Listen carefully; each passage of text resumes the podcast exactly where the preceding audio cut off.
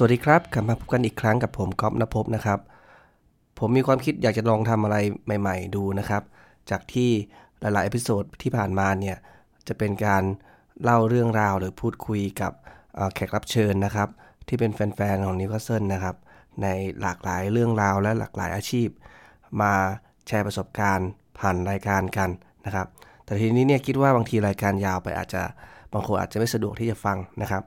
ก็เลยคิดว่าจะลองทำเป็นรายการสรุปข่าวรายวันนะครับ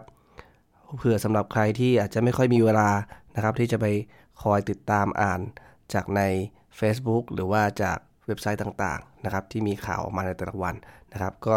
อาจจะฟังจากรายการสั้นสรุปข่าวรายวันนี้ก็อาจจะสะดวกดีสำหรับบางคนนะครับ พยายามจะให้ตัวของรายการเนี่ยมีความยาวไม่เกิน 10 นาทีนะครับ ก็อาจจะสั้นกว่านั้น เริ่มมาในวันนี้เลยนะครับ ข่าวที่มีมาตลอดวันในวันนี้เนี่ยก็คงจะหนีไม่พ้นในส่วนของสตีฟบรูซนะครับ ผู้จัดการทีมที่ทางนิวคาสเซิลกำลังตามจีบอยู่นะครับ จากทีมเชฟฟิลด์เวนส์เดย์นะครับ ซึ่งที่ผ่านมาเนี่ยก็ดูเหมือนว่าจะติดขัดเพียงแต่เรื่องของค่าชดเชยนะครับ ที่ทางเชฟฟิลด์เวนส์เดย์เนี่ยมีการต่อรองกันอยู่กับทางทีมนิวคาสเซิลนะครับ ซึ่งตอนแรกฝั่งเราเนี่ยก็ เสนอที่ 1 ล้านปอนด์นะครับ แต่ว่าทางเชฟฟิลด์เวนส์เดย์เนี่ยขอ 5 ล้านปอนด์นะครับ ล่าสุดนะครับก็มีข่าวจากสำนักข่าวหลาย ๆสำนักข่าวเนี่ย ก็ได้ออกมาว่าทางสตีฟบรูซแล้วก็ผู้ช่วยของเขานะครับ อีก 2 คนเนี่ยได้ทำการลาออกจากทีมเรียบร้อยแล้วนะครับ ซึ่งข่าวตอนแรกยังไม่ได้บอกในส่วนของค่าชดเชยนะครับ สุดท้ายเนี่ย ก็มีหลายๆสำนักข่าวออกมายืนยันนะครับ ว่าค่าชดเชยเนี่ยสรุปตกลงกันที่ 4 ล้านปอนด์นะครับ ตรงนี้คงต้องดูนะครับว่าต่อไปเนี่ยจะมีการเซ็นสัญญาอย่างเป็นทางการ แล้วก็มีการชูซื่อเมื่อไหร่นะครับ เราจะได้รู้ถึง detail ของตัวสัญญานะครับว่าสตีฟบรูซเนี่ยจะได้รับสัญญาสั้นหรือยาวนะครับ ซึ่งความยาวของสัญญาเนี่ยจะมีส่งผลถึงตัวของ ข่าวอื่นๆ ที่เรากำลังลุ้นอยู่นะครับคือข่าวเทคโอเวอร์ตรงนี้คงต้องรอติดตามกันต่อไปนะครับ ส่วนข่าวที่ 2 ที่มีมาล่าสุดในช่วงที่ใกล้จะเย็นๆนะครับ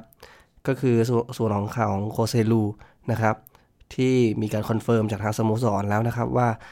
มีการย้ายตัวไปหาทีมทางสเปนนะครับ ก็คืออลาเบสนะครับ โดยที่ตอนแรกเนี่ยปกปิดตัวของ